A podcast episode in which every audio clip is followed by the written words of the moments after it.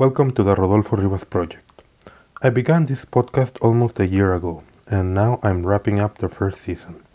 My conversations aim to show my variety of interests.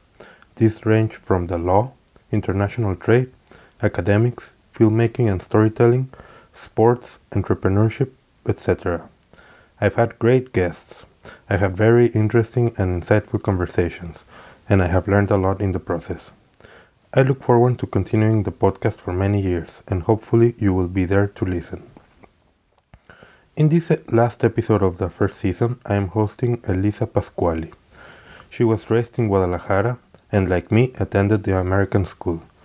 She then went on to MIT to become an engineer. She then, wor- she then worked in Silicon Valley for some years before moving to Europe.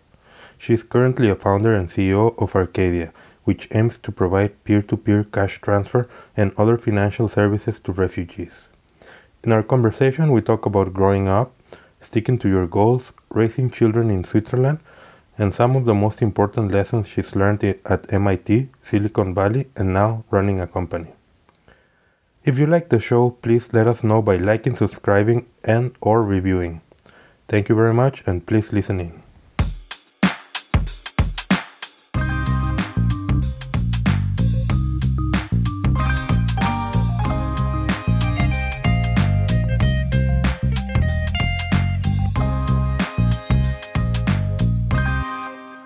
Hello, uh, thank you for joining us for a new episode of the Rodolfo Rivas Project. I'm really happy to host uh, Elisa Pasquali. Uh, I just met her, but uh, we'll hopefully have a really interesting conversation. How are you today, Elisa? Very good. Thank you so much for having me here. Um, well, I, I maybe it's important to say how I came across you. I was, I was browsing on LinkedIn, and you popped up uh, in a post uh, about your brother, Carlos. I, I know your brother uh, from the American School in Guadalajara, and I was like, oh, uh, another Pasquali here in in Switzerland. Yeah. And I just reached out to you, and you were so kind and gracious to accept my invitation. No, absolutely. I mean, it's it's it's a small world actually because yeah, if, if you think about it, Guadalajara is not a very like it is a big city, but it's not a very well-known city necessarily. And the fact that you know suddenly you you know my brother and you're in Switzerland too. I mean, it's not many Mexicans end up in Switzerland anyway. So Yeah, and most of the Mexicans that I come across uh, abroad, they're from Mexico City, not from Guadalajara. yeah, yeah, exactly. So no, it's good. And then I'm really happy to meet you too. I mean, I think the job that you do is really interesting as well, like in general, and also the podcasts. And I had the pleasure of listening to your podcast uh, yesterday with uh, with. Uh, I don't remember her name. Grethel. With Grethel, yeah, it was great, and, and I thought, oh, this is great. I'm very happy to participate. So you you're you were not born in Guadalajara. No, no, I was born in Italy. Um, our dad is Italian, so um, yeah, so so you, you know, my, my, my parents were living in Italy, and I was born there. And then when I was nine months old, they moved back to Mexico because my mother is Mexican, and I grew up in Mexico pretty much. In Guadalajara. Uh, well, for four years in Mexico City, and then uh, the rest of my uh, until I was 18 in Guadalajara. And uh, how how was growing up in Guadalajara from your experience? Um, it's great. I mean, I love Mexico in general. I, I really love Mexico City. I love Guadalajara. Guadalajara is, is a very warm sort of city, I think. Just also like the climate is really nice. There are a lot of things to do. Um, I uh, the the biggest memories I have of Guadalajara is um, uh, going to music school there because you know I was obviously going in high school doing doing the work, but I was also studying piano at the conservatory there Ah. uh, in the Si- afternoons. Uh, since which age? Uh, sorry. Uh, from when? Which age did you start Uh, doing from it? f- f- I started when I was 14. Ah, So I, okay. sta- I studied obviously piano, like you know, from classes since I was very little, since I was four. But then I started studying at the conservatory when I was 14, and that was really cool because uh, one of my greatest memories is you know the the classes started at 3 p.m. So right after normal school, you'd go to the conservatory, and you know uh, your, your parents drop you off in the in the in the in the in, in the in the plaza right in front of the Teatro Degollado. Ah, it was there. Yeah, it was right next to the Degollado. So there's there's the Degollado, there's the chapel, and then right next to it is, is the music school. And I remember just walking across that plaza on all, every afternoon and seeing the life of the city. You know, because you know every once in a while they would raise the flag or they would lower the, the flag, and then you know during the winter they would have the the, the little uh, markets and the El Nacimiento in the middle of the plaza, and in the summer you know the kids running there, and this is one of my biggest memories of Mexico uh, is is this this walking across this this central plaza, and uh, and, and that's my biggest memory of Guadalajara. Um, I think you, you, you were a good student. yeah, yeah, yes. So, uh, with the, yeah, so they tell me. but I, I, mean, I'm curious because uh, about like uh, you growing up, and you eventually ended up going to MIT. Uh, I'm curious, what do you think was more influential uh, for you growing up? Was it like maybe the music uh, lessons? Was it going to the American school? Because this is like a lot of students who attend the American school end up going to abroad. Yeah. Was it your the environment at your at your home? Like, uh, was it the combination of all of them? What, yeah, was it your I own mean, drive? yeah, there was a lot of that for sure. Uh, so let me tell you a little bit about that. Yeah, so definitely. I mean, I think for everybody, everybody's a product of everything that happens around them, and you know, in my case, I was always a very, you know, I was the firstborn, uh, so I was, you know, most firstborns tend to be a little bit competitive and stuff like that, and you know, I was always competing with with my friends. Uh, at the American school, I went through elementary school. I was in a group that was had a lot of really really smart people there. Uh, uh, a lot of my uh, fellow students were Americans, right? you know, for me, the going to study in the United States or anything like that was not in my radar. But I remember something very specific that happened when I was in third grade. Great. And we were all going to the library because it was a library day, and then all, all the students there, you know, my, my companions, we were sort of like being competitive and being braggy and one said oh you know well i don't care i'm better than you because when i grow up i'm going to go to harvard and then somebody else said well i don't care because i'm smarter than you and i'm going to end up going to stanford and so they started naming all these uh, american universities and I was there and I was like, you know, I was a fairly good student. I was, you know, very competitive as well. And they're rattling off all these universities that I, you know, that I didn't even hear about, were definitely not on my radar.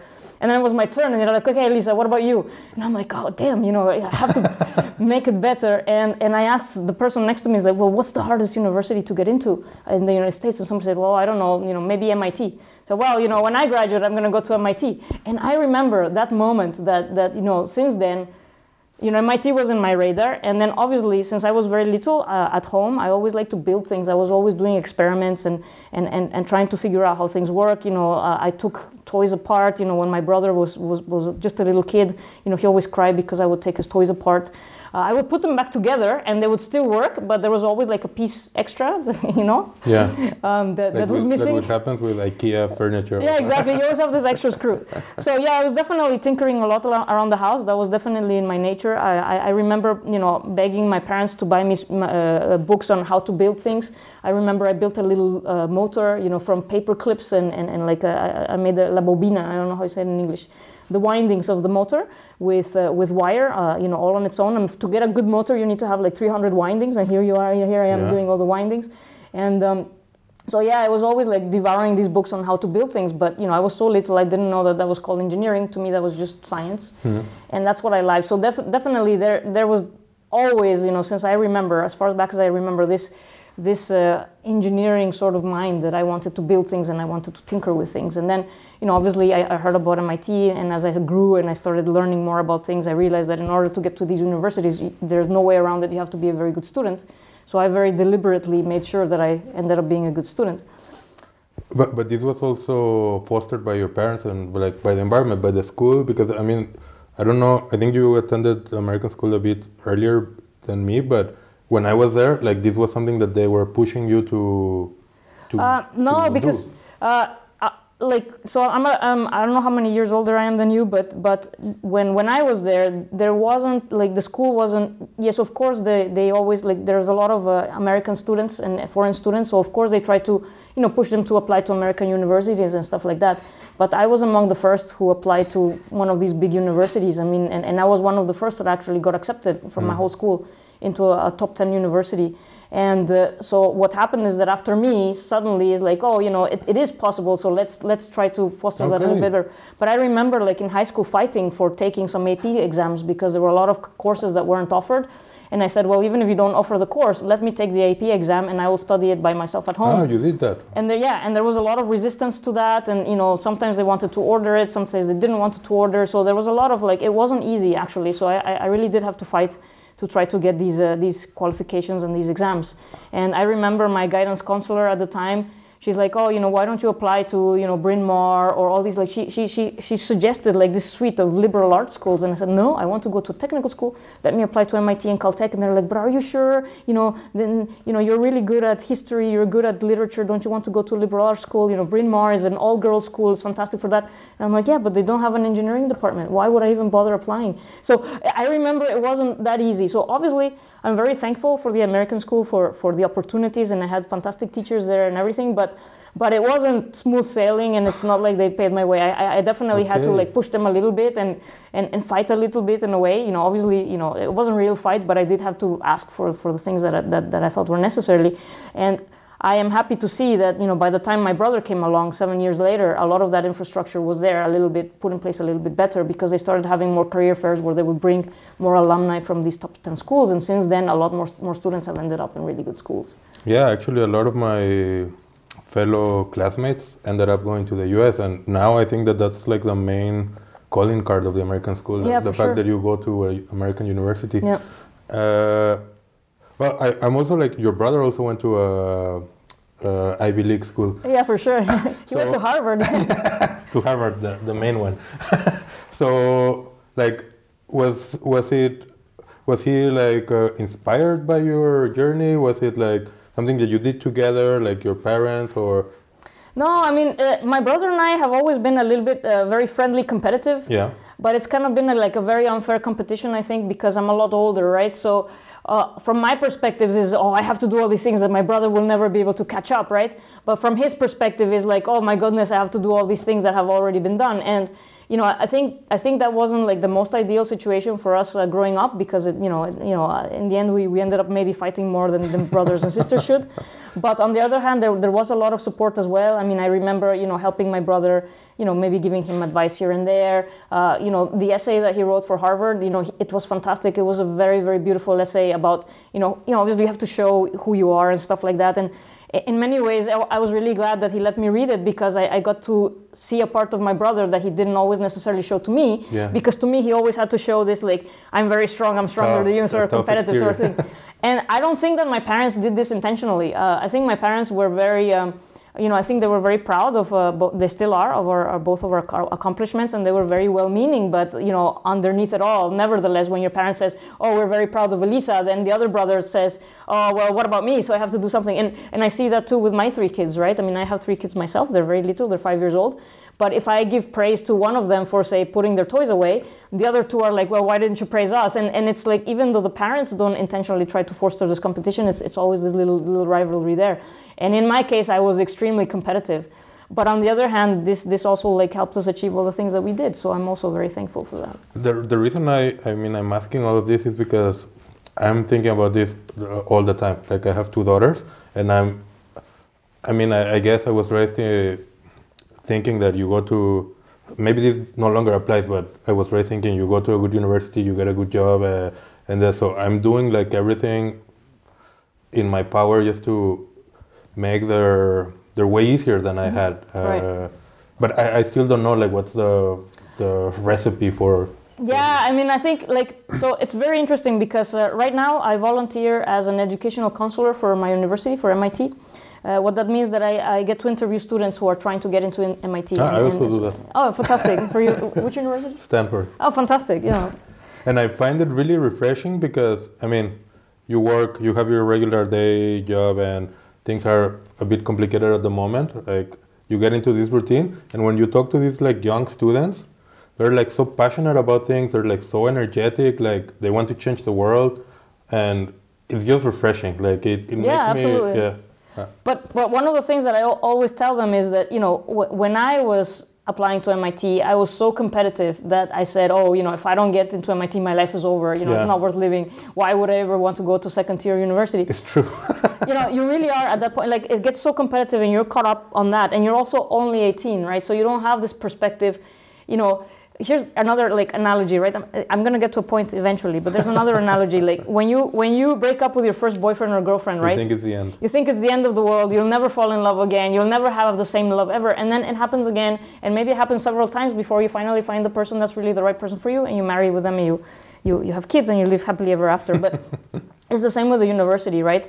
You know, I, I tell all my students now, which is which is something that I wish somebody had told me, is that you know, if you for there's a lot of luck involved into getting to the university of your choice because there's so, just so many very highly qual- qualified people applying, and also it could be that oh, you know, maybe you forgot to to show a little bit of something in your essay, right? I mean, you know, or maybe you know your test results weren't quite perfect that one day, you know. Uh, so there's a lot of luck involved, but ultimately, what you have to realize, and that one one of the things that I realized through through experience is that you know, I'm not who I am because of MIT, you know, and I'm not who I am because of music school, and I'm not who I am just because of the American school. And it goes back to what you asked me earlier. I mean, you're who you are because of everything. And then even after MIT, there are a lot of people who graduate from MIT, and then they went and they went home and they had really quiet lives. You know, they're, they're just normal engineers. You know, they're employees. They're happy that way.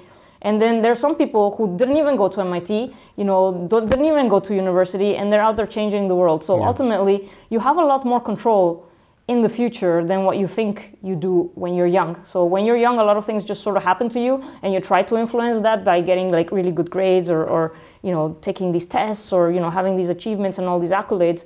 And yeah, that, that maybe smooths the way a little bit, but that doesn't mean that there are not other 50,000 ways that you can still achieve the same thing or even other things that are equally important.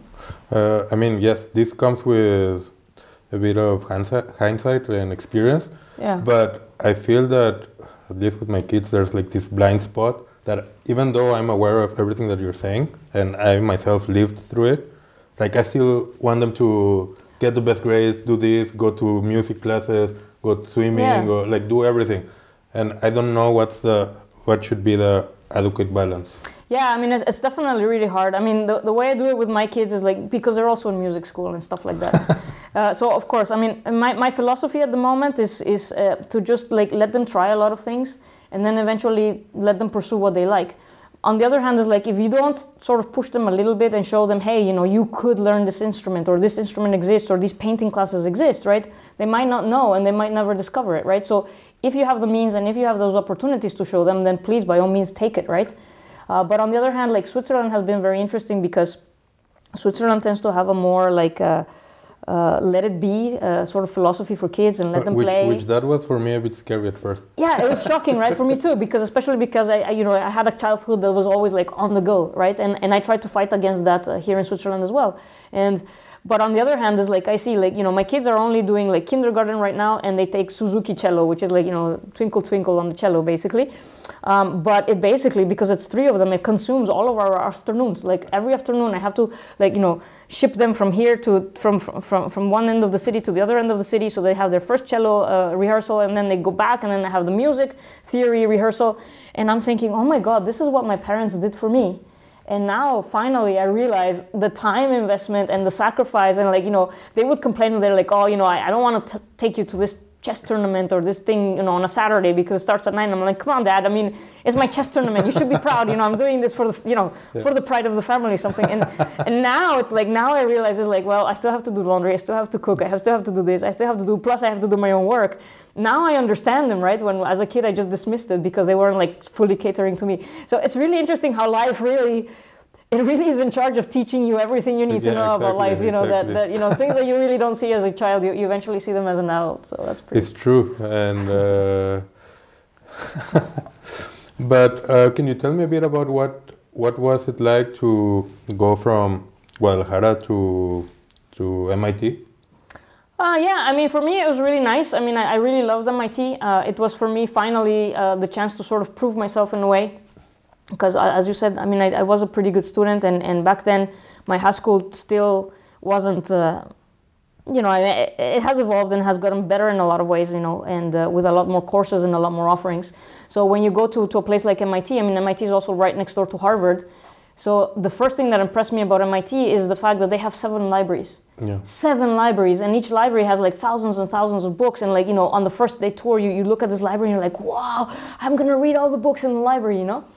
And uh, eventually you figure out that libraries are basically for studying so that you don't have the roommates noise, right? You just don't have time to read all these books. But but it was definitely really good. And, and the thing that, that, that for me was most important about MIT was, first of all, most of the learning that happened for me at MIT was not through the books and it was not during the lectures and was not even through the, te- the, the, the, the, the teachers or the professors or the labs it was through my fellow students because I met a lot of students that came from many different backgrounds.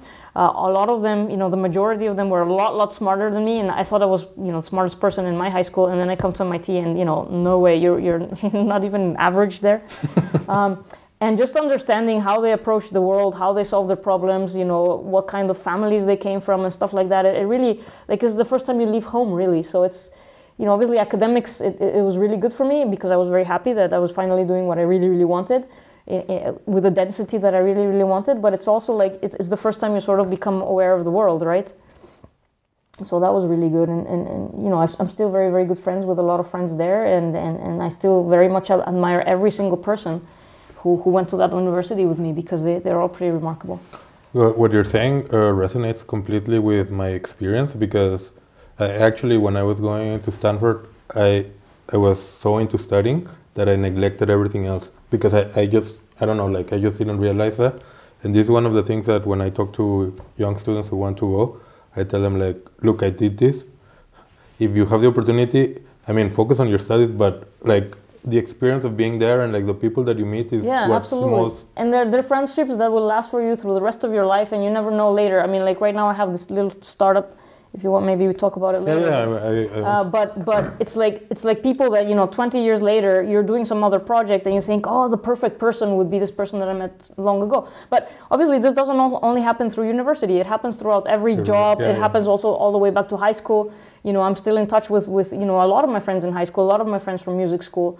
Uh, obviously uh, uh there's there's a lot of stuff. And obviously then you make these connections that are sort of like because you knew my brother or your brother knew my brother, you know, and you, and you never know where that, that goes. But I mean, that's definitely one thing that I have learned in life is that basically what determines your success part of it is just your efforts and how, how you dedicate yourself but the vast majority of it is, is determined by, by the support network you're able to build and you're able to connect and, and obviously as a team and with the help of people you're able to achieve a lot more than, than you would by yourself uh, it might be a little bit uh, more exasperating because there's more disagreement, there's more negotiation required, but ultimately you can do a lot more with, with, with support and help from, from other people. And uh, what, what did you do after MIT? You, you worked in the in the Bay Area? Yeah, I did. So I graduated as an engineer, and then I, uh, you know, a third of the engineering class. You know, I studied computer science, electrical engineering, computer science, and, and basically a third of the graduating class just ends up in Silicon Valley. Yeah. Uh, some of them then go on to Stanford to do their PhDs, and Stanford is a really good program because it's also it's a little bit more business minded as well. And like in Silicon Valley there's all this like very big hubbub about starting uh, your own companies and start like like that. I myself worked in a couple of startups there. Um, uh, you know I, I did everything you know under sun that's engineering wise so uh, I, I was very lucky that my first job uh, and my first boss were uh, the best bosses I've ever had and so I was lucky that my first job experience was an experience where I really learned how engineering should be done, where I really learned how a good team should be managed. And then I, I can't say the same for, for my future, right? In the future, like eventually you run into bad bosses or bad, worse companies or whatever. But even now, as a manager, the, the, the way that I try to manage my teams now are lessons I learned from that very first manager, who I will always uh, shout out to Skip Anderson from Trimble Navigation and other fantastic bosses I had there, uh, you know, uh, Scott Smith and also um, Jim Green if you guys ever hear this podcast, uh, you know, I, I, really still admire you very, very much. And, and everything I know about management and how to properly lead engineers, I learned from you guys. So. Uh, but the other experiences with like bad bosses and uh, bad companies, like you said, uh, they're also good because they teach you what not to do. yes, but okay, so here, no, that's good that you bring that up, but because I tell this to people, right? So especially people uh, going and building new startups, right? Um, there's 50,000 ways to fail. You know, it's so easy to fail at a startup, and there's only really one or two ways to be successful.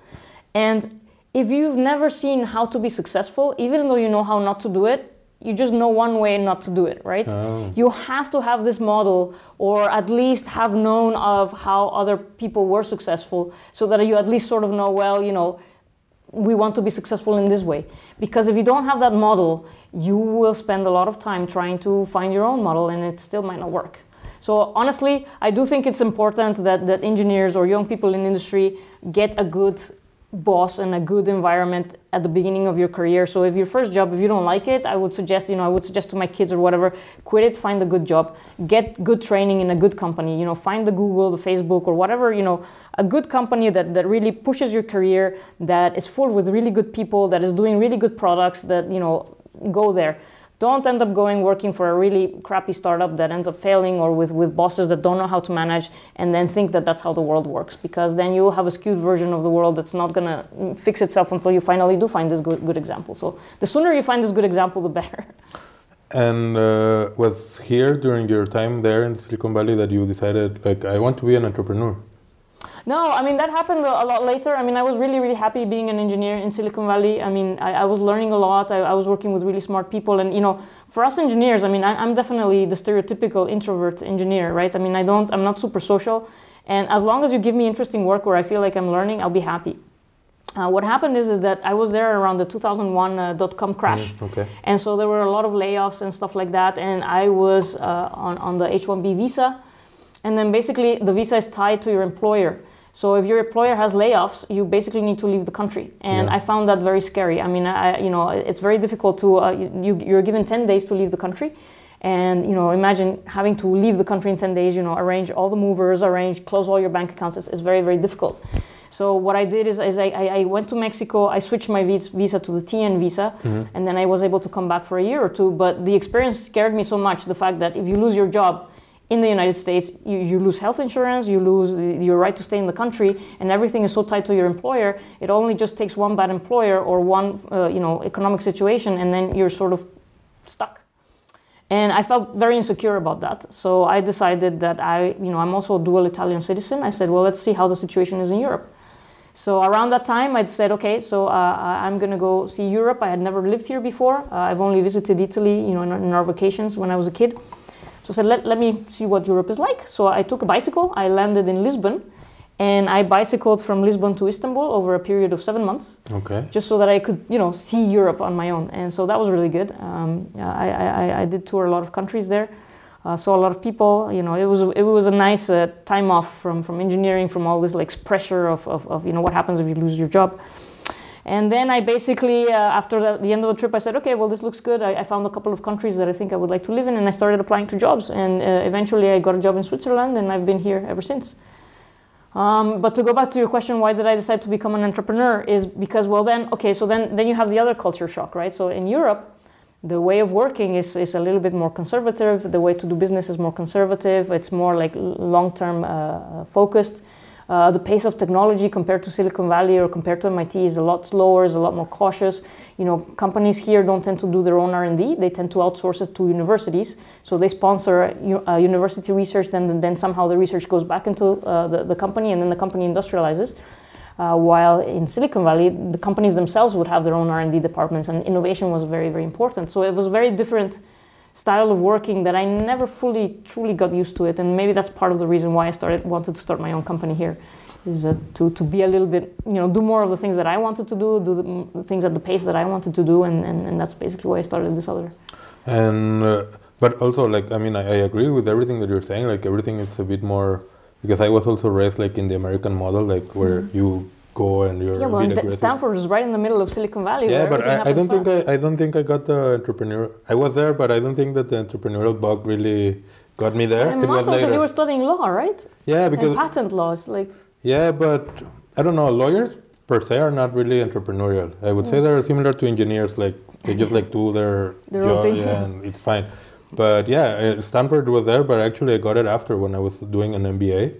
That I I got like the not that I learned anything like groundbreaking or anything, but I just got like the confidence to to yeah, do. Yeah, there's a lot of that. That you have to have this confidence, and it's funny. There's like a to, to, to have a startup. You in some ways you have to be bold and confident, but in some other ways you have to be a bit naive. Yeah. Right. Because honestly, like looking, you know, one uh, we we started Arcadia about one year, seven months ago. So we're almost going on two years, and it's so different the way you see it now. It's like if I, I really, when I started, had no clue about the difficulties that we would face. I mean, they were so huge.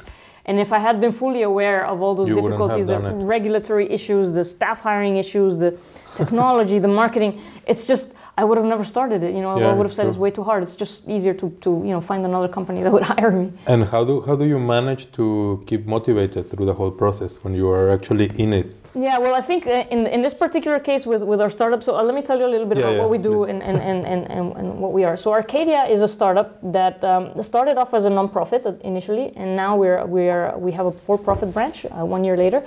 So we have two now. So it's the nonprofit and the for-profit. And our job is uh, we build software that enables NGOs and aid organizations to help refugees integrate into the local economy. Because uh, one of the big problems is like everybody talks about the refugee crisis in Europe right now, it's a big hot topic. And what happens is when, when refugees come here, um, it's very difficult to integrate them into the local economy. Uh, first of all, because a lot of uh, countries do not let them work. Um, uh, they tend to isolate them in little reception camps, let's call them, um, um, in a benign way, or, or, or refugee camps or, or, whatever, or aid camps. Um, and, and they tend to keep them isolated. But even if you do not come into these camps, even if you manage to come here like and, and ask for asylum or whatever, you, you, you end up in being in this sort of limbo situation where you can't really work, you can't really move around. And uh, for instance, in Switzerland in particular, uh, when you apply for your uh, for, for asylum, they take your passport uh, they take your identity documents, they, they give you a little card, but this card, uh, when you go to a bank to try to apply for a bank account or you want to send money or receive money, they, they won't offer, offer a bank account. So we created this company uh, to, to, that uses the blockchain to actually enable refugees to, to move their money, money around with the help of an NGO. So it's actually but, but, but before that, how did you how did you decide to focus on this? Good question. So uh, it, again, I mean, like I'd always sort of wanted to, to start a company or something. That's always been in the back of my mind. You know, I've been fed up with with, with you know the, doing the things the same way. And one day I was browsing Facebook, and somebody said, "Oh, you know, there's this hackathon uh, organized by ConsenSys, which is a hackathon on blockchain solutions for social impact uh, to better the world, or like you know, environment, or you know, humanitarian things." And uh, would anybody want to join me? And I said, oh yeah, like I, I signed up. I, I, I, wrote to this guy and said, yeah, let's form a team. I didn't know the guy. I just, you know, he just said, I'm, I'm looking for a team, but he never replied. he never replied to my to my message. And so then I, I, just had this in the back of my mind. Okay, well, you know, if, if he doesn't want to do it, well, why shouldn't I? You know, I mean, let me for, form a team, and I did. So I, I, I, I participated in this hackathon. The hackathon had four branches. So it's blockchain. The theme of the hackathon is blockchain for social impact. Uh, they had the, the agriculture track, they had the, um, I think they had the medical uh, track, they had the refugee track. And, uh, you know, obviously, you know, I always, you know, my family lives in Mexico. We always send money back and forth. Uh, we're always not very happy with the way banks, yeah, you know, take a long time. So it's, it's a problem that I also had in the back of my mind. Mm. But initially, uh, you know, as I said, I had three little kids and they grow really fast. And so every once in a while, I have to do something with their clothes, uh, you know, and I try to donate it. But it's really funny here in Switzerland when you want to donate clothes, uh, you just put them in this giant container, you yeah. put them in there, and it feels like you're throwing it to the trash. You never know what happens after, yeah, you yeah. never know who benefited it. And my initial idea for this hackathon is like, you know, maybe people would donate more. Oh, because so anyway, so, so this is the a background prop, uh, uh, issue that I had. So I was member on Facebook with a lot of groups of moms donating clothes to refugees. In fact, so so there were like ground, uh, you know, groundwork uh, ad hoc aid organizations that, oh, you know, I know a refugee family that lives there. Does anybody have some shoes to donate? And they would organize around on Facebook. And so I was a member of these groups, and I thought, oh, you know, maybe you know we can combine like you know this that the people donate through these Facebook groups, but maybe we could track this on the blockchain so that people could actually see where the donations actually went, and and you could ensure that that, that your donations really went to refugee families as opposed to ending up somewhere else because you never know who really actually posts on Facebook. And so this is the idea I started the hackathon with. But during the hackathon, you have to do all your market research and blah blah blah. So I started talking to these uh, these, these people who were donating the clothes and, and all these donation organizations, and I said, well, would you be interested in a solution that uses blockchain to track it, and, and so that you could have a better tracking, and your donors could could know exactly where where your donations went, and maybe that way increase your donations. And I got an overwhelming response. No, no, no, don't do this. We would never use it. I don't want the added bureaucracy. You know, if, if you if you track us for little donations like a pair of socks or a pair of uh, sweaters or a pair of jackets, you know, it's going to slow us down. This is not a problem that needs solving. Uh, we wouldn't buy it, and, and it wouldn't be useful. So I thought, oh my goodness, I'm in the middle of this hackathon and people would not want to use my solution. So what do I do, right? So then instead, what I did is I went to all these organizations and I asked them, okay, so what is a problem that you see? What is a problem that you really see that is a problem? And they said, well, this is what we see is that they're excluded. They cannot send money. They cannot receive money. They cannot pay for goods and services. They, they cannot open bank accounts. They don't have access to financial services. Could you do something on the blockchain for that? And I said, well, that's perfect. Because if you think about it, Bitcoin was precisely created to move money around between peers without intervention from banks and financial institutions. So I said, well, then building a nice little layer on top of that should be easy. So we did. Uh, I, I built a, I built a team. I, I called some friends from work, and uh, and we actually participated in this hackathon, and we won second prize for the refugee track. And then we also won uh, a big grant from uh, from the Women in Blockchain uh, organization, who gave an extra prize for the best solution that promotes a more equitable world. And the reason our, our, our, solution promotes an equitable world is not because we're including refugees, but also because you could basically issue uh, this blockchain wallet to anybody. You could issue it to children, you can issue it to men, you can issue it to women, uh, without regards of really, you know, their political affiliation or who they are really. And uh, as long as the NGO says yes, we, we are responsible for issuing all these cards. And uh, so yeah, so so we won that, and then and, and then we saw that that this this idea had good potential to actually make a change and we decided to start this nonprofit. Uh, we then got accepted into uh, an incubator uh, based in Switzerland, Geneva, Hatch Collab. And shout out to the Hatch people, um, who basically help us make, make the connections with NGOs and, and with the UN and, and, and, and basically make us develop this, this thing. And then uh, we released a, a, beta version of our product uh, on, in July, and now this is available to mainstream users because the idea is, is not to just give financial services to refugees. The idea is to include, include refugees into the mainstream economy. So what we also do is we issue these wallets also to the mainstream users. So people like you and I can also get a wallet and can use, also use it to spend it and we are partnering up with local merchants so that they can accept payments with this with this card, this, this wallet. So the idea is, to integrate everybody, and, and that's basically what we're doing now. We're, we're, we, we, we launched the beta. Uh, we have 50 mainstream users at the moment with four merchants, merchant partners, and um, we're basically just growing from there. Um, it's really interesting. Thank you for sharing. Uh, I, I, I mean, I, I wanted to hear your thoughts because I, I think last month I read an article or a, a something on Wired that they were talking about uh, Wired magazine. They were talking about like the promises of blockchain that never delivered. That never, that never happened. Yeah. because uh, I mean, blockchain like you hear it everywhere. Even in the WTO, I think we have a blockchain event next next week. Yeah, you told me tomorrow. Yeah. Yes. But uh, I remember like a couple of years ago, everyone was talking about about blockchain and well, first of all, can you tell us what blockchain is, just to like a quick summary? Yeah. So a quick summary is, is, is blockchain is it's like it's, a network of computers that are all basically keeping track of transactions. They, are called transactions, but transactions could be anything from you know who sent money to whom. It could be a message. It could be a file upload. It could be an action in an application. But uh, these transactions, you know, let's just call them that it's who sent money to whom. So it's it's it's a system and a set of protocols where these these computers are, are processing all these transactions. So one computer sends say money money or a token to another computer, then all the other computers somehow have to agree that this actually happened, so that then there's a centralized ledger of these transactions that is one incorruptible, permanent set of truth. Yeah, so it cannot be altered. It cannot be altered simply because there's so many computers that have to agree to make it true that if you want to, oh, that's the other thing. The reason it's blocked, it's called chain, is because all transactions depend on all the previous transactions that happen. So you can't just arbitrarily add a transaction. You actually have to do some clever mathematics to make sure that the next transaction is approved, is agreed to, and is consistent with all the previous transactions that happened. So that's why it's changed, chained, and that's why it's very difficult to alter because in order to get a new transaction approved, all of the all of the network has to approve it, and in order for you to alter a previous transaction from long ago, you would basically have to alter the whole chain that happened before and after. So it's not that easy, and you know, in order to do that, you basically have to corrupt at least 51% of the computers to agreeing. And if you're just you know one bad hacker, you cannot easily do that. So that's why it's so secure. So yes, I mean, uh, thank you for explaining this. Yeah. So this, in principle, sounds like it can be really useful for almost everything from logistics to to financial everything. Uh, one of the most uh, known, well-known applications, I guess, is uh, Bitcoin. Mm-hmm. Uh, and this has been, I guess, a blessing and also like a like a curse, yeah, like a curse.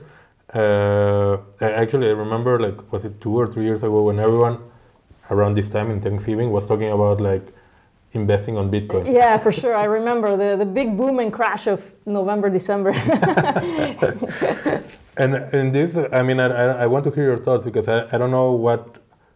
I mean, I was reading this article and I was thinking, yeah, actually, I've like I remember there were so many startups that were working on this, but I I cannot pinpoint like one. And then, for example, right now the thing that Facebook is doing, Libra. Yeah, yeah, for sure. Uh, I don't. I cannot pinpoint like one that actually like delivered. And this this article was also saying that some of the startups are purposefully not mentioning that they're on blockchain just because it's scaring Yeah, investors. and we, we find that too. That that we are now moving our message to say that we are issuing electronic money. We don't say Ethereum or we don't say tokens anymore.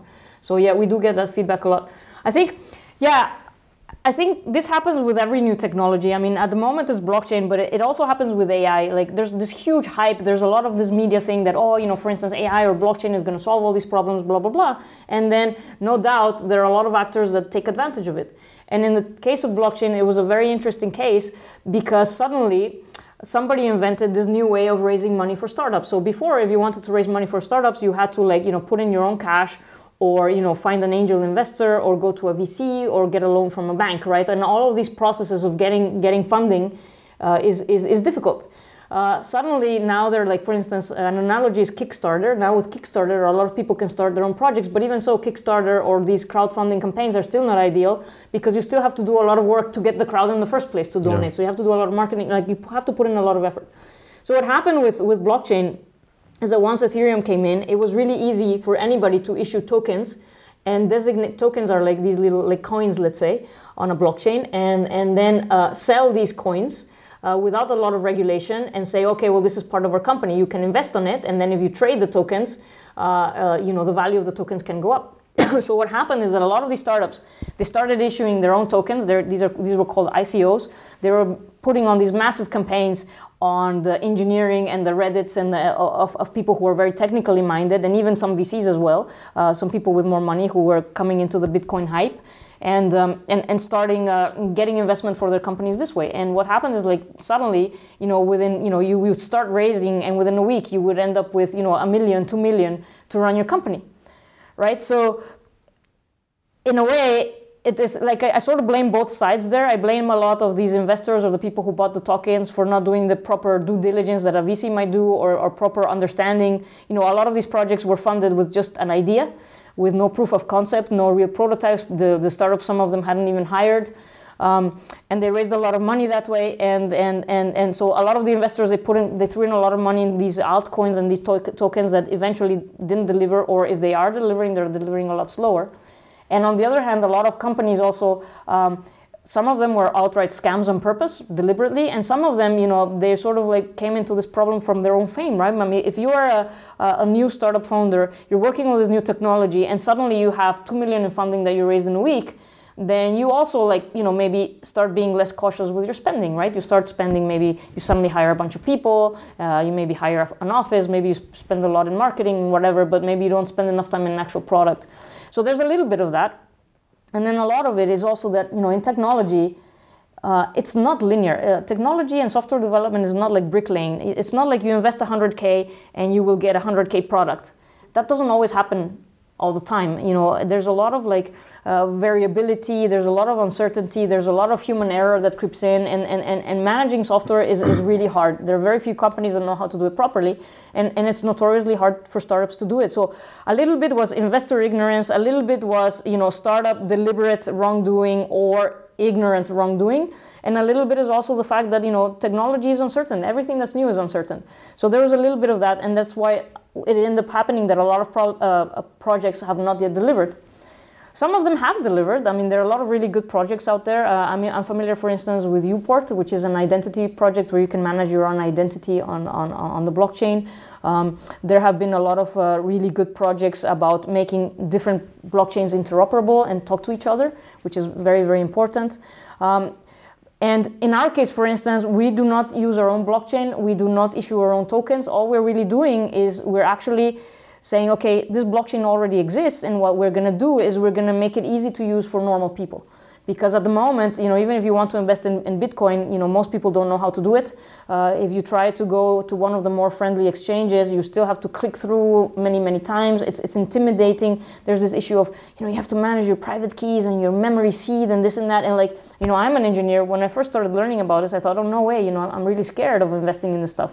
You know, what happens if I lose my seed? You know, it's, it's not very simple. Um, and so what we're trying to do is we have made it simple by putting your your your account basically on a little card. Um, uh, it's all based on a QR code. When you want to spend money, you, you just flip your, your QR code. And we don't go around with like, you know, punching secret numbers and having this hardware thing and, you know, and having to use a big computer because it's intended for, for a low, uh, low, not very well educated user, not very tech savvy user, and we're also moving very small amounts of money. So you, the, the, the money that refugees would have in their wallet is, you know, at most, you know, 50, 100 bucks. So if, if you, you make a horrible mistake and you lose your keys, you know, at most you lose 100 bucks, right? So, so our use case is, is more like our company is basically just using the existing technology. We're not doing a lot of research into new technology at all. All we're really doing is putting a nice friendly wrapper so that people like you and I can use it in a way that's friendly.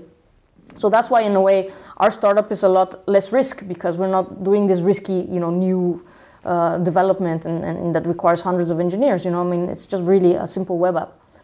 That's on one, that one hand. The other hand is because we started as a nonprofit, we're building a lot of trust uh, with organizations. It's super important because we're working with vulnerable populations that we start with the humans first. So a lot of our, our work and, and a lot of our strength, I think, is like we have done the groundwork. We have been in touch with all these refugee organizations. We have been in touch with refugees. We uh, uh, constantly run uh, joint uh, partnerships with refugee organizations. For instance, we're friends with Powercoders, which is an organization that teaches refugees uh, how to code and helps. Thank you. Helps them find a job uh, as, as programmers afterwards. We are in touch with Singa, which is another Swiss-based organization that is basically an incubator for, uh, for refugee entrepreneurs. And we support them and, and, and, and we you know, go give, give courses there. We're trying to do some joint projects as well, uh, how to like move financing for, for, for, for, for refugee entrepreneurs. So I think a lot of that groundwork is super important because, as I mentioned before, you can't do everything alone. Even if you have this brilliant idea, even if you were the super genius, and I'm not, and our company is not, um, uh, you can't do everything alone. And especially tackling a, prob- a, pro- a problem as complex, which is inclusion of of the other into a real society and making sure that society also welcomes this inclusion. You know, our, our, our mission is more of a social mission than it is a technology mission. But on the other hand, we also are very fast and very agile and able to use the technology and, and, and, and, and, and, and, mold the technology quickly because we have a lot of product development expertise as well. So I think our strength is we have both of these worlds and, and we have a really, really good team of people, you know, they spread all over the world who really believe in our mission. I mean, that's, that's super important to us. And all, our, all of the people who work to us, they're not in there for the money and the glory because at the moment we, we were a very small startup and we are basically run with basically pro bono volunteers advisories and everybody who's there is, is really passionate about what we do and, and that's that's why we've managed to come this far. So um, so maybe what you're describing it's a bit like what happened with the boom in, in silicon valley like before and it cleared everything out and then like right now we're having like a second one. Exactly uh, the, the, the real the good ones yeah. remain. Yeah and, and i think you're going to see the same in ai as well. I mean you, you you're going to see this in, in, in, the same every technology. You're going to see this in ai we have seen it in medtech too. I mean everybody has heard of Theranos right? Yeah. Uh, you know there's there's always like this hype. There's a lot of hype hype hype. And then there's a little bit of a crash when, when people realize oh you know that that was was just hype. But then whoever survives or whoever is born from the ashes is hopefully companies that are a little bit more solid and, and, and, and leave with the lessons learned as well, right? Because as I, mentioned, I think a lot of the crashes and a lot of the failures, yes, there were a few bad actors, uh, but some of them were simply, you know, just people didn't know better. And now, in fact, uh, for, for in- issuing, um, for raising money through the blockchain, we no longer just have ICOs, we have uh, I don't remember anymore, but they, we have other instruments for raising money via tokens that are different. And now there's also regu- regulation, right? So, so now regulation is coming in into play, and, and, and people have to now be compliant with regulation. There's more KYC, AML checks, and stuff like that. So, so you know, sometimes you have to have this shake up so that you know so that things improve. Yeah. And uh, how do you compare the innovation environment? Because I think you Switzerland has been trying to become like a hub for innovation. For sure. Uh, I think there is. There's a lot of. A lot, uh, you mentioned it. A lot going on here. Uh, how do you compare this one with uh, Silicon Valley? Um. Yeah, I mean it's it's interesting because I think I think in Switzerland it's it's mostly a European thing that people tend to be a lot more cautious. Yeah. Right. So and also things may have changed a bit from when I was in Silicon Valley, but in in in in, in Silicon Valley you know, it's very easy to get funded if you're technical and have a brilliant idea to deliver something fast. So Silicon Valley is very product focused. You know, if, if you're able to, to deliver something fast, if you're able to be very agile, iterating on the technology, it's very easy or relatively not very easy but relatively easy to get funded mm. because there's this, this very nice culture that really values technology itself in switzerland and europe in general people are a little bit more business minded they're more cautious so when you go and try to get funding you have to make more of a business case is, is our experience what, what, we have found that it's not enough to, to have a, a great fantastic new technology it's not enough to have a good team uh, it's not enough to be young and, and, and be hardworking and you know they really want to see well yeah but show me the numbers you know show me the business are you actually able to sell? And typically they won't fund you until you can actually prove that you have the customers. I mean this is true also in silicon valley but but in silicon valley you know uh, you had lots of e- even very big companies that were not profitable for many many years. I mean, we're talking, you know, Amazon, for instance, was not profitable for many many many years. Uh, yeah, people, Twitter, people forget that. Yeah, exactly. Twitter was, you know, you know, Uber is still not profitable, yeah. and they had this huge IPO already. And here in, in, in Europe, I think it would be very difficult for a company like Uber or Twitter to, to be funded because it's like, well, where's the real case, mm. right? So so people tend to be a bit more cautious, and, and in in one way, I also think that that could be also why we haven't seen too many fast growth companies in, in Europe. You know, we have seen a couple, but not too many. Yeah. So it's kind of like a balance, right? I mean, it has its advantages and disadvantages, and, and, and, and as a startup founder, I think you have to like recognize that and not try to change the rules of the game. Just u- use the rules as best as you can, and, and, like you know, that's something that we have had to do in, in, for our startup uh, because in the regulatory space in particular. But we have had to like find the I mean, this is just general advice. If you want to do something, find the best location that allows you to do that thing that you're trying to do.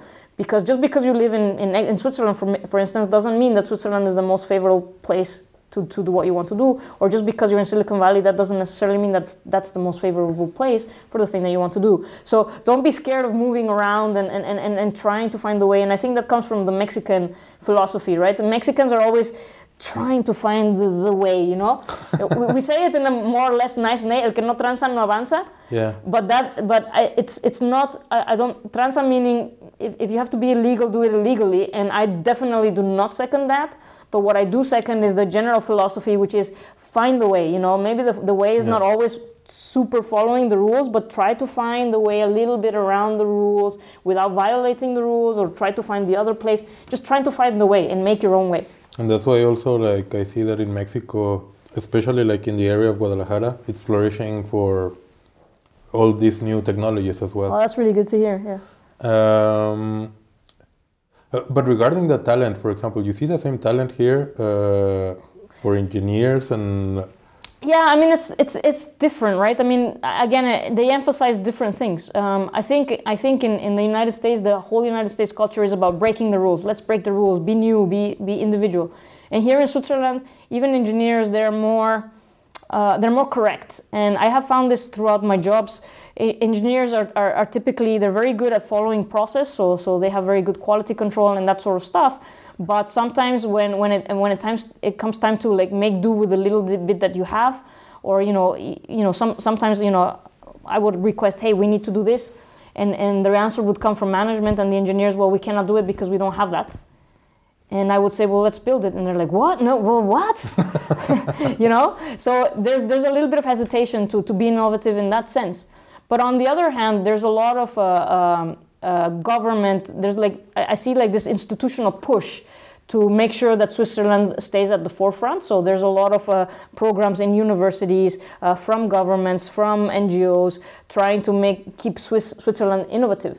It's just a matter of whether that suffices uh, when you have a culture where the innovation is a little bit more grassroots, like in Silicon Valley or in the States, right, where where the individual is is left to to be independent and to be different. But I see that uh, at the whole levels of culture. I see that even in, in at the level of school you know because um, uh, in school you know kids right from kindergarten they're taught to follow the rules they're taught to be obedient they're taught to do things a certain way and it's it's not very well tolerated when something somebody is very different you know? So being a good rule follower is, is prized and it's part of the of the Swiss culture and uh, it has its advantages but it also has its disadvantages. Just like you know being individual and being kind of like a like a, a little bit of a rebel has its advantages in the us but it also has its disadvantages. So as i said it's like what you have to do i think as an entrepreneur is to try to and also as an engineer is like you try to optimize you know knowing that these are the rules in these places you know try to find the people try to put them in the right spot. I mean if i get a volunteer who is really good at the business aspect of things but is not very creative then well yeah i'm going to give him a business task right? You know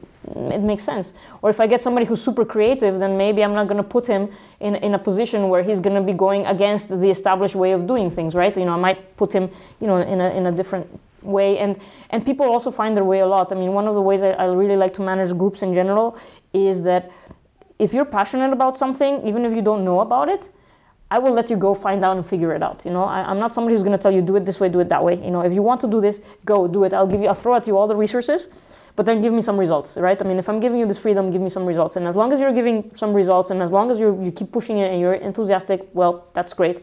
And if you want to change, then change. You know, when you're when you're running a company, there's so many things you have to do, so many fifty thousand things that for sure we will find a place for you. you know, if you want to work with us, we will find a place where you're Yeah, happy I, and, I've and heard that before that you look for someone who's talented and not so much for the position and exactly something. not so much the skill but the attitude and, Yeah. and the willingness to, to, to, to learn basically And, and I've seen that, like, I mean, I had a bit of experience with, in a startup, and what you were talking about, I felt that everything that you describe about the Swiss environment, I think it also goes to the hunger of the individual. That's The- true. They follow the rules, and they're just not hungry for more. They're they're they have a privileged life here, so. But is that that it's also it could be that it's sort of beaten down at you. Like if, if everything through school they tell you you have to behave this way you have to behave this way. Like i, I see it with my kids. I mean i just had a parent teacher conference and they said well you know your kid obviously is, is, is very smart. He knows a lot of things but he disturbs all the people because he gets bored and he starts doing something else.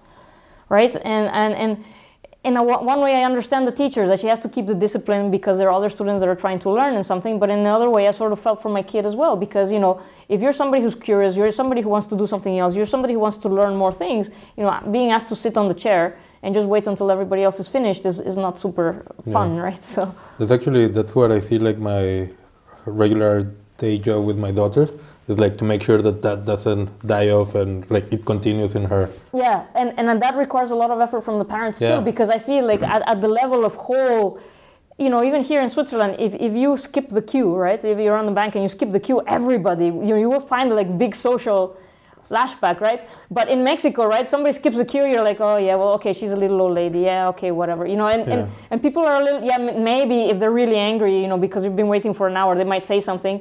But even if they say something, the person just keeps skipping the queue, right? so I don't know. It's just like this it's, it's about optimizing and you as, as you said as a fa- father or as a parent you know give give them the opportunity to to see other ways of being you know Um, I also saw from your LinkedIn that you have this, but you're also like busy with other projects. How do you manage? No, you you had like something, a couple of other projects that you were working on. well i have the resume building service but I, that, I really don't have time to manage that anymore that's Ah. sort of winding down but yeah i think i mean all these other projects are basically ways for you to learn things and and, and everything helps That's So- how you see it. Like absolutely it so that's adds up something to your. Ev- all the time. So, for instance, my kids, you know, they'll be interested in the weirdest things. So, I, I- give you an example. One of my kids right now, uh, he found some some straws in the kitchen, and they happened to be black. And he was also eating a piece of Babybel cheese, uh, which was red. And and he, for some reason, had this idea to put the wax on top of the straw, like to do some sort of craft. And I thought, oh my God, he's making a mess. You know, how am I going to tell him to put everything back? But at the moment, I was busy doing something else and I just didn't give it much thought. And then 20 minutes later, he comes to me and he says, Look, Mama, this looks like a vein. Don't you think it looks like a vein? And I thought, wow, that's pretty interesting. Like because now he's he's putting together a lot of things. He's putting together the fact that veins are sort of tubes where things go up and down. He's putting together the idea that veins are inside the body, therefore they have blood around them, and you know they must look red. And I thought, wow, that's that's really cool. I'm glad I didn't tell him to put everything away just because he was making a mess in my house. And you know, I, I feel that that somebody who's more like rules oriented and more order oriented would have said to the kid, "Hey, put that back because you're making a mess." And I thought, you know, I'm glad I didn't tell him that. Yes, I am going to have to clean up a little more later.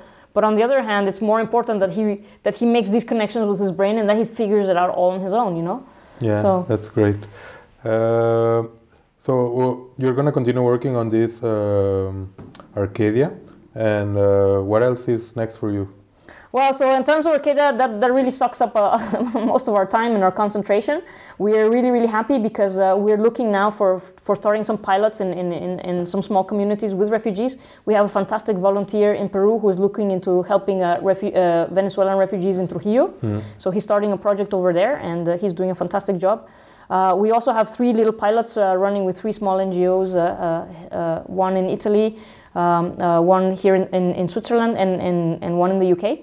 Uh, so the idea with our software is that not only do we give these wallets to refugees, but we're also helping NGOs optimize their their, their needs, right? So uh, NGOs are using our, our, platform in ways that we didn't necessarily expect.